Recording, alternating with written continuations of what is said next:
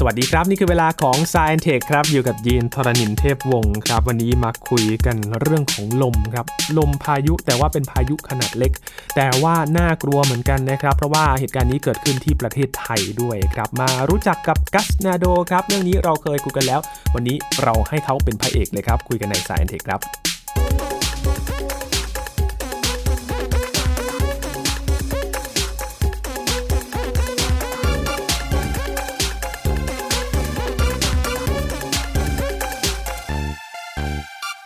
มีคลิปเหตุการณ์หนึ่งครับ ถูกบันทึกไว้แล้วก็เผยแพร่ทางโซเชียลมีเดียครับเป็นเหตุการณ์ที่เกิดขึ้นที่จังหวัดสมุทรปราการครับอยู่ๆก็มีลมพายุเกิดขึ้นที่ปั๊มน้ำมันแห่งหนึ่งครับ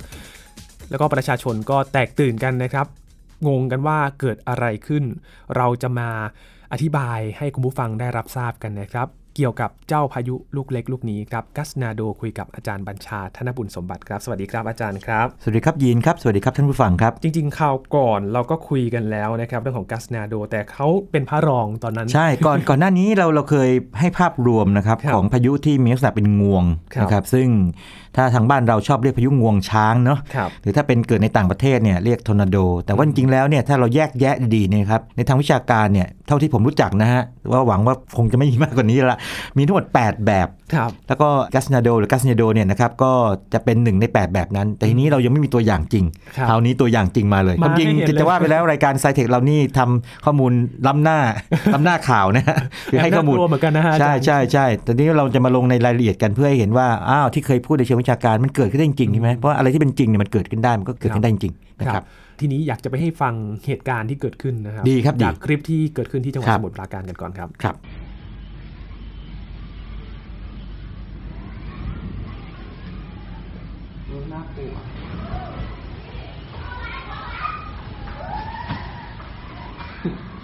เฮ้ยเฮ้ย มานี่แล้ว ล็อกล็อกล็อกล็อกล็อกหนูกดล็อกเร็วเร็วเร็วเร็วเร็วเร็วเฮ้ย เฮ้ยออกล็อกไปนะเฮ้ยเรียบร้อยแล้วเฮ้ยล็อกเลยนะล็อกเลยครับเห็นกูแล้ว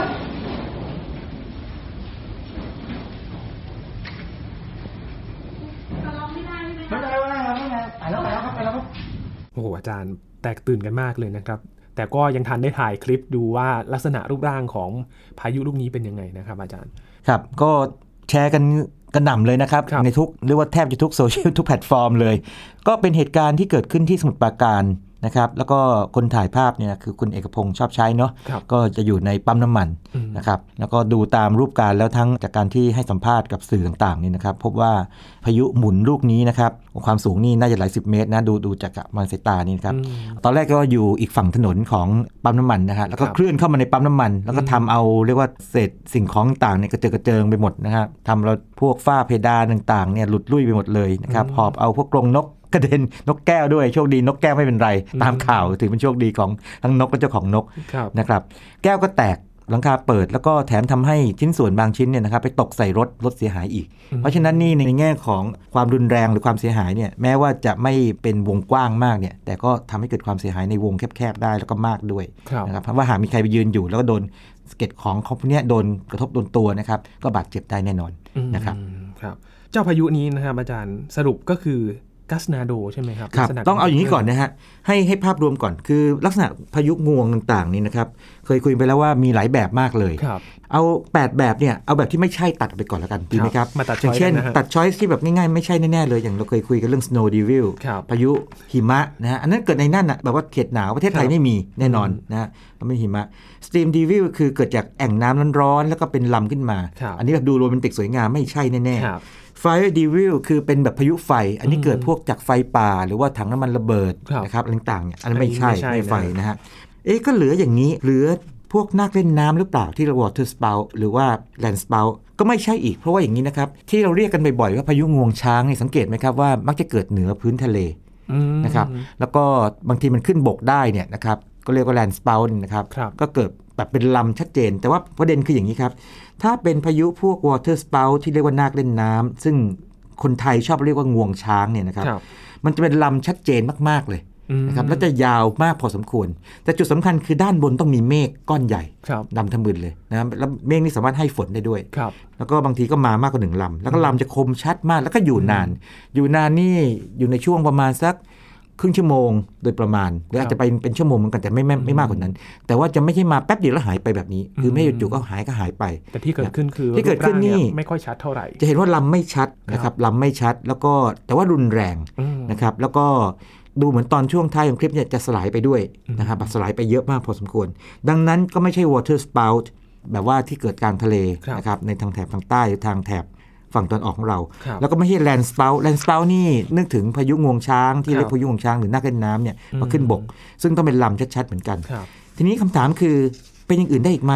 อะซูเปอร์เซลล์ Super ซูเปอร์เซล Cell ล์นี่ตัดทิ้งได้เลยซูเปอร์เซลล์ทอร์นาโดเนี่ยนึกถึงหนังทวิสเตอร์ครับนะครับหรือว่าข่าวทอร์นาโดในสหรัฐอเมริกา หรือทางยุโรป หรือทางประเทศจีน ซึ่งอาจจะมีข่าวน้อยหน่อยอเมริกาเยอะหน่อย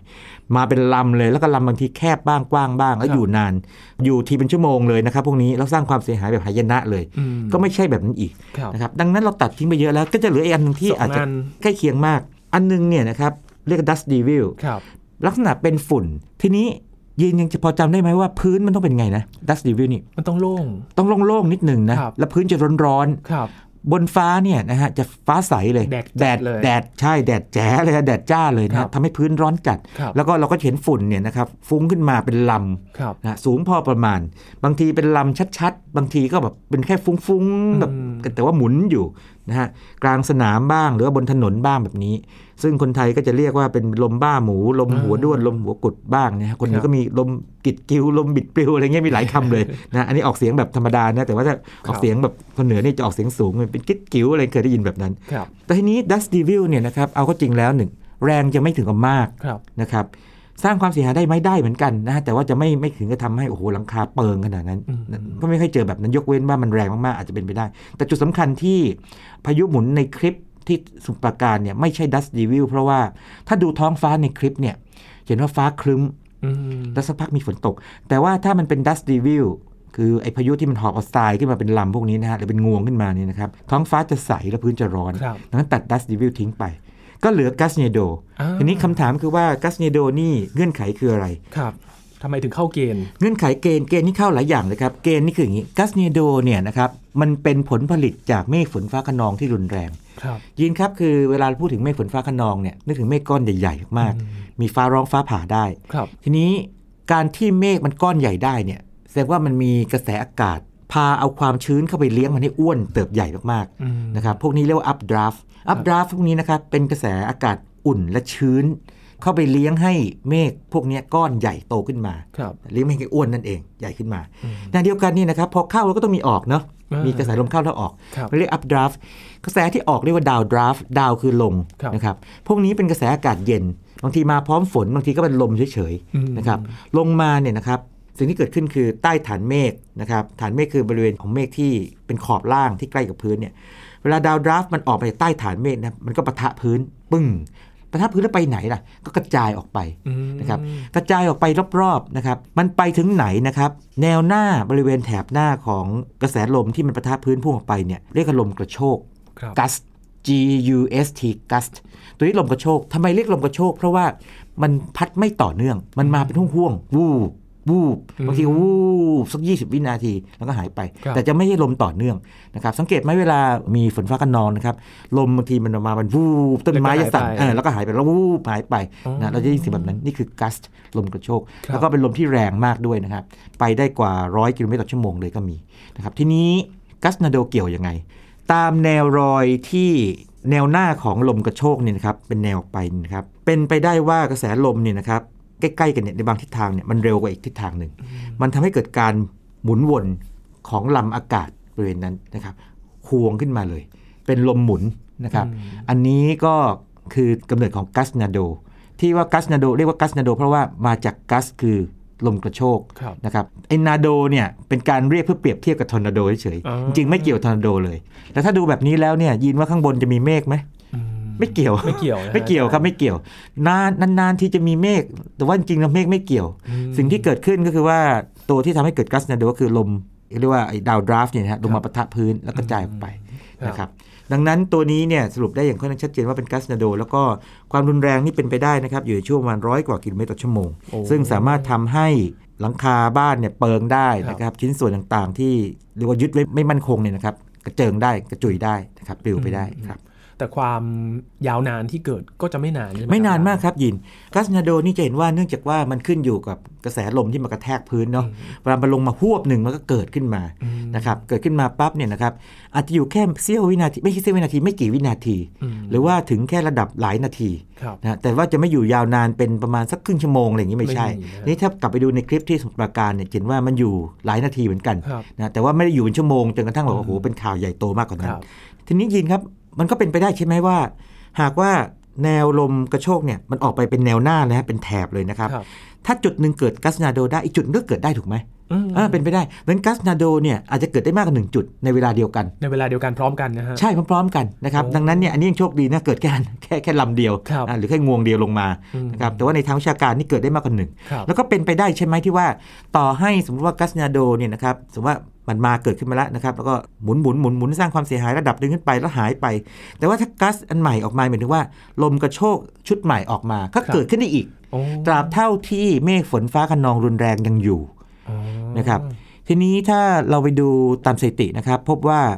ระยะห่างระหว่างเมฆฝนฟ้าคะนอง กับไอ้บริเวณที่เกิดกัสนาโดเนี่ย ไกลกันพอได้พอสมควรเลยนะครับยินกี่กิโลอยู่ได้ในเมตรครับช่วงประมาณสัก4ถึง5กิโลเมตรเลยโอ้คือลมลมที่เป็นดาวดราฟต์หรือว่ากระแสลมที่มันไหลลงมาจากฐานเมฆของเมฆฝนฟ้าคะนองเนี่ยประทับพื้นเนี่ยแล้วไปได้ไกลพอสมควรเนี่ยนะฮะอาจจะแบบไปได้ไกลถึงประมาณสัก4หรือ5กิโลเมตรเกิดกัสนาโดได้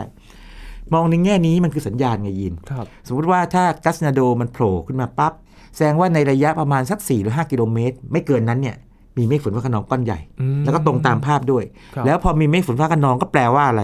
สักพักหนึ่งฝนฝนจะตกก็จะตกหนักอืมหนักด้วยนะครับ เพราะเป็นฝนฟ้าคะนองแบบรุนแรง ฟ้าผ่าครับลมกระโชกแรงหนัก หนักไม่แพ้กัสนาโดอย่าง นี้นะครับมาอืมนะครับเพราะฉะนั้นกัสนาโดนี่ในแง่หนึ่งก็คือสัญญาณเตือนว่าเดี๋ยวจะมีฝนตกหนักตามมาคล้ายๆส่งสมุนตัวเอกมาก่อนนะครับส่งมาอารวาสสักพักหนึ่งก่อนนะแต่แล้วเตือนก็ทีนี้ก็เตือนแรงเหมือนกันนะเตือนเตือนแรงมากทีเดียวที่นี้ในบ้านเราเนี่ยนะครับเข้าใจว่าอย่างนี้เราอาจจะยังไม่ได้แยกแยะในเชิงวิชาการมากนักครับเคยอ่านข่าวเจอเหมือนกันว่าก่อนที่พายุจะมีแบบเกิดขึ้นมานี่นะครับพายุฤดูร้อนต่างๆเนี่ย มีข่าวเลยจำได้เลยหนังสือพิมพ์บางฉบับเนี่ยบอกว่า มีพายุหมุนเกิดขึ้นมาก่อนอืมโอ้เป็นไปได้มากเลยนี่คือกัสนาโด เพราะว่ามันเป็นพายุที่นำมาก่อนไงครับนำมาก่อนฝนฟ้าขนองอืมตามมานะครับ โอ้โห นี่ก็เป็นเรื่องของ ลมที่เกิดขึ้น ใช่ใช่นระยะจะเห็นว่าสั้คำคำนี้เลยกลายเป็นคำใหม่ของเราครับทั้งทั้งที่จริงๆแล้วเนี่ย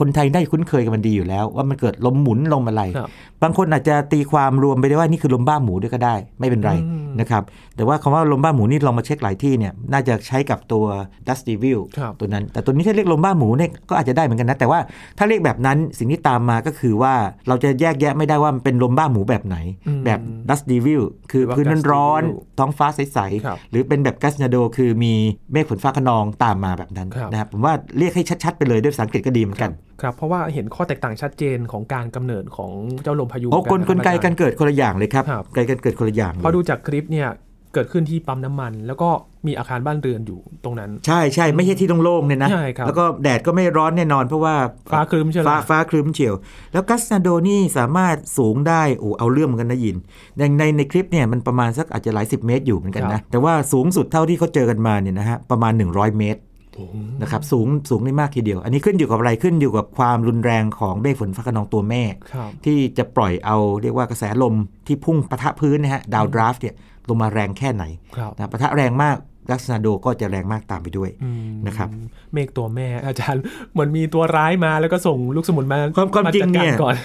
ผมผมเรียกแบบนี้อาจจะมีหลายคนหัวเราะหรือว่าอาจจะมีหลายคนบอกว่าผมเรียกให้มันดูขำๆหรือนั่นนะครับในภาษาวิชาการที่บางทีเรียกแบบนี้จริงๆนะฮะ master cloud อ๋อคือบางทีเราเราเรียกเมฆที่ทำให้เกิดตัวอื่นตามมาเนี่ยครับเรียกว่า master cloud คือตัวตัวที่ก่อกำเนิดอื่นอื่นตามมานะครับ นี่จริงครับลองเรามาคิดดูอย่างนี้นะฮะ gustnado นี่ถ้าเกิดว่าเราเปรียบเทียบกับทอร์นาโดนะซึ่งมันเป็นคนละอย่างกันนะครับทอร์นาโดนี่มันก็จะมีระดับของมันเขาเรียก enhanced Fujita scale ก็คืออย่างนี้อย่างกรณีของพายุเฮอริเคนนะครับก็จะมี 5 ระดับใช่ไหมอืมหนึ่งถึงห้าหนึ่งสองสามสี่ห้าแรงขึ้นไปเรื่อยใช่ไหมครับครับพายุพวกทอร์นาโดก็มีเหมือนครับเรียก EF Enhanced Fujita Scale เริ่มจากศูนย์หนึ่งสองสามสี่ห้า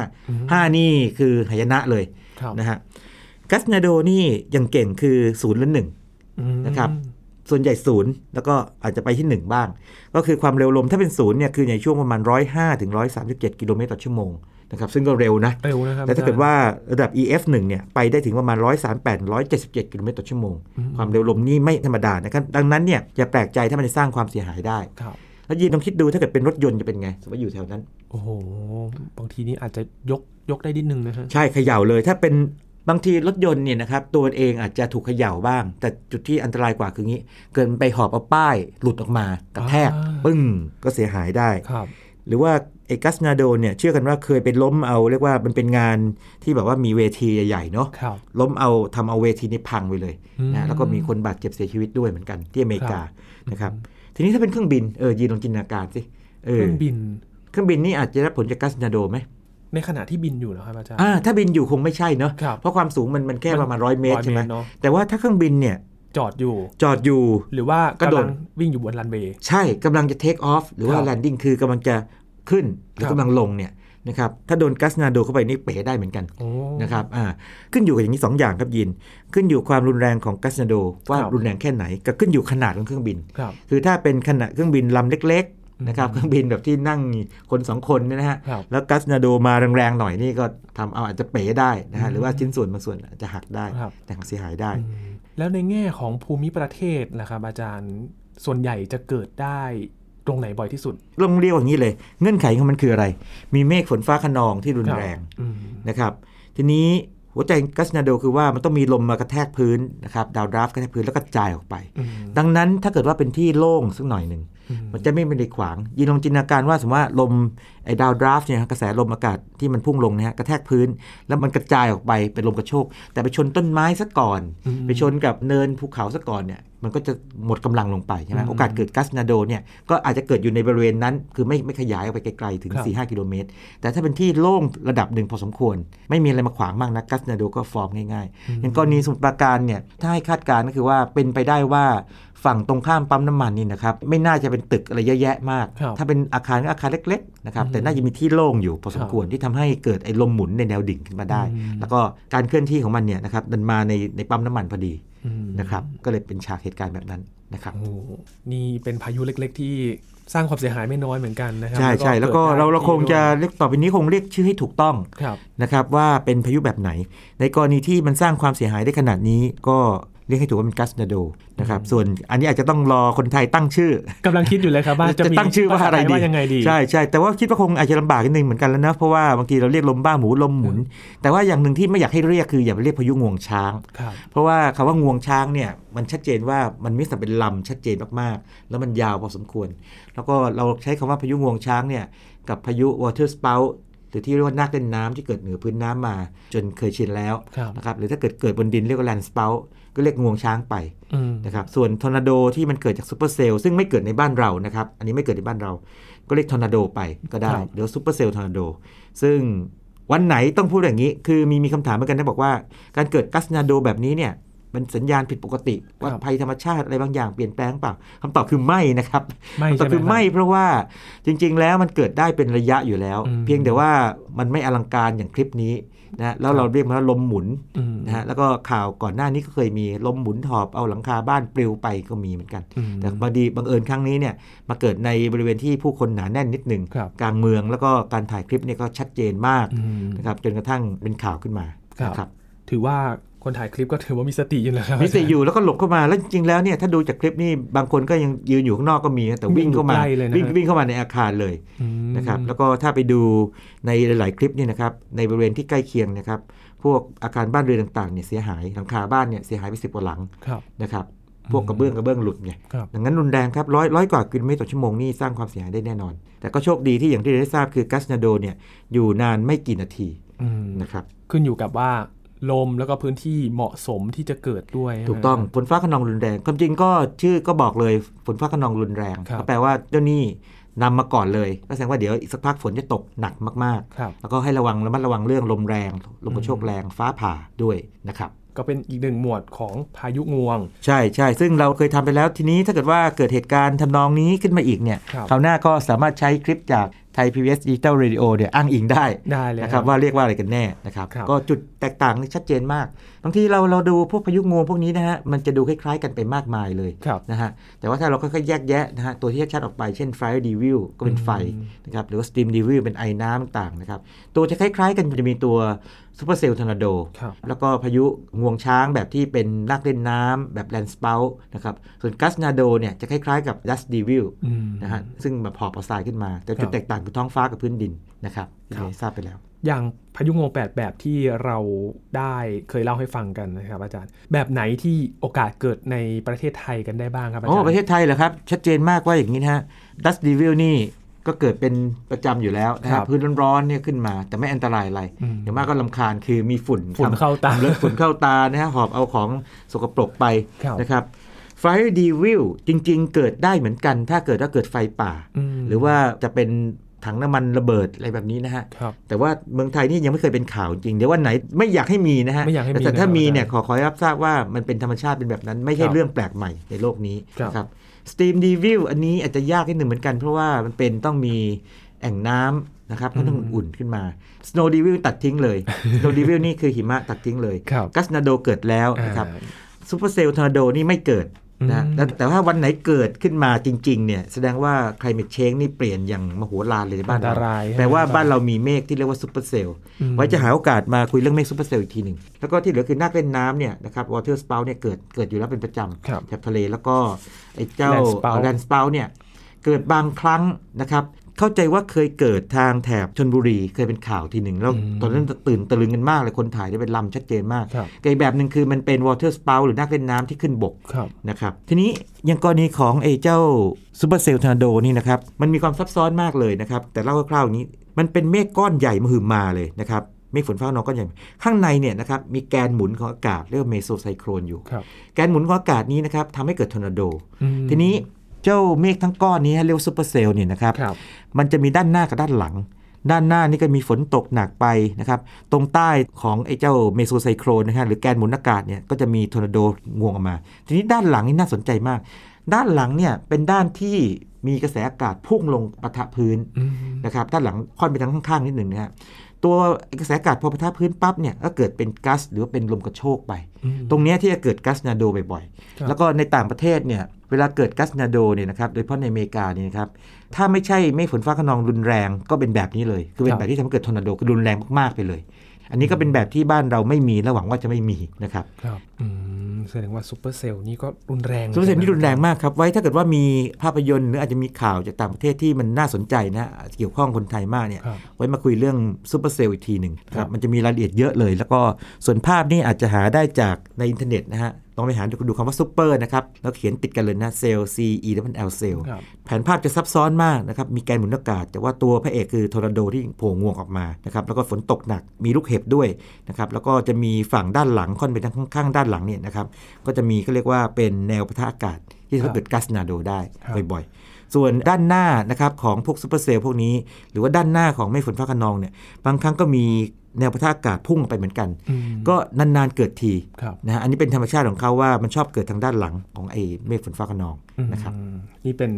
โอกาสที่จะเกิดขึ้นเกี่ยวกับแปดแบบเกี่ยวกับพายุงวงใช่ลมใช่งวงแล้วที่เกิดขึ้นใช่ครับนะแล้วก็ทีนี้เนื่องจากว่าเรากำลังเข้าสู่ที่คุยอยู่เข้าสู่หน้าหนาวเนอะหน้าหนาวอีกแล้วอีกสองวันเข้าสู่หน้าหนาวเนี่ยสิ่งต่างๆ เหล่านี้ก็จะค่อย ๆ ลดลดลงไปครับแต่ก็ไม่แน่นะครับ เมื่อหน้าหนาวเมื่อปีก่อนถ้าจำไม่ผิดเนี่ยฝนยังตกอยู่มากเลยอืนะมีฝนฟ้าขนองด้วยในครับางบางวัน มีคำถามนะครับอาจารย์หนาวหนาวจริงหรืออะมารอดูกันครับซึ่งสองวันซึ่งทางกรมอุตุจะบอกว่าครับ17 นี้ใช่ไหมครับครับ17ตุลาคมนี้จะ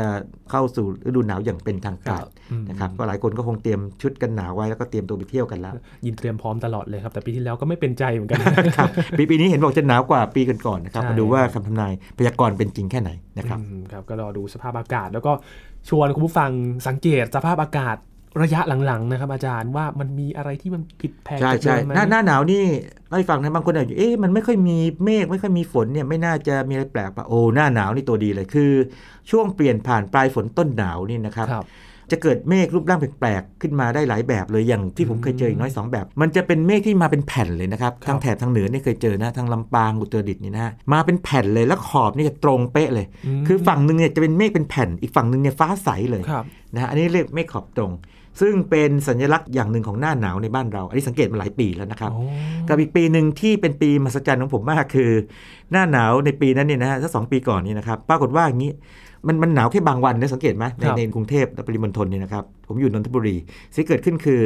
พอวันที่ร้อนขึ้นมานะครับโอเค คนก็บ่นกันนี่หน้าหนาวทำไมร้อนจัง แต่พอวันถัดมานะครับลมหนาวมาอย่างรวดเร็วเลยมาแบบแบบรุนแรงมาก เกิดเมฆจันทร์บินขึ้นมาครับนะฮะกลางเมืองนนทบุรีเลยแล้วก็ถ่ายภาพกันไปได้เยอะแยะหลายคนเลยนะครับเพราะฉะนั้นหน้าหนาวนี่ลองสังเกตดูบางทีมีอาจจะมีสนุกสนุกๆ ตามมาอีกไม่น้อยทีเดียวนะครับอืมครับ เปลี่ยนฤดูแล้วนะครับ เดี๋ยวครับเราอาจจะพักเรื่องพายุแล้วมามีอะไรในฤดูหนาวที่น่าสใช่นใจใช่เดี๋ยวมาล่ดูกันว่าคราวนี้จะมีใครสังเกตท้องฟ้า แล้วก็มีปรากฏการณ์ธรรมชาติอะไรที่มีวิทยาศาสตร์เข้าไปเกี่ยวข้องด้วยครับนะครับยินครับ วันนี้ขอบคุณอาจารย์บัญชามากๆเลครับยนะคดีรับมากครับ นี่คือ Science Tech ประจำวันนี้นะครับ คุณผู้ฟังติดตามรายการก็ได้ที่ thaipbsradio.com นะครับ ช่วงนี้ยินทรณินเทพวงศ์พร้อมกับอาจารย์บัญชาธนบุญสมบัติลาคุณผู้ฟังไปก่อนนะครับ สวัสดีครับ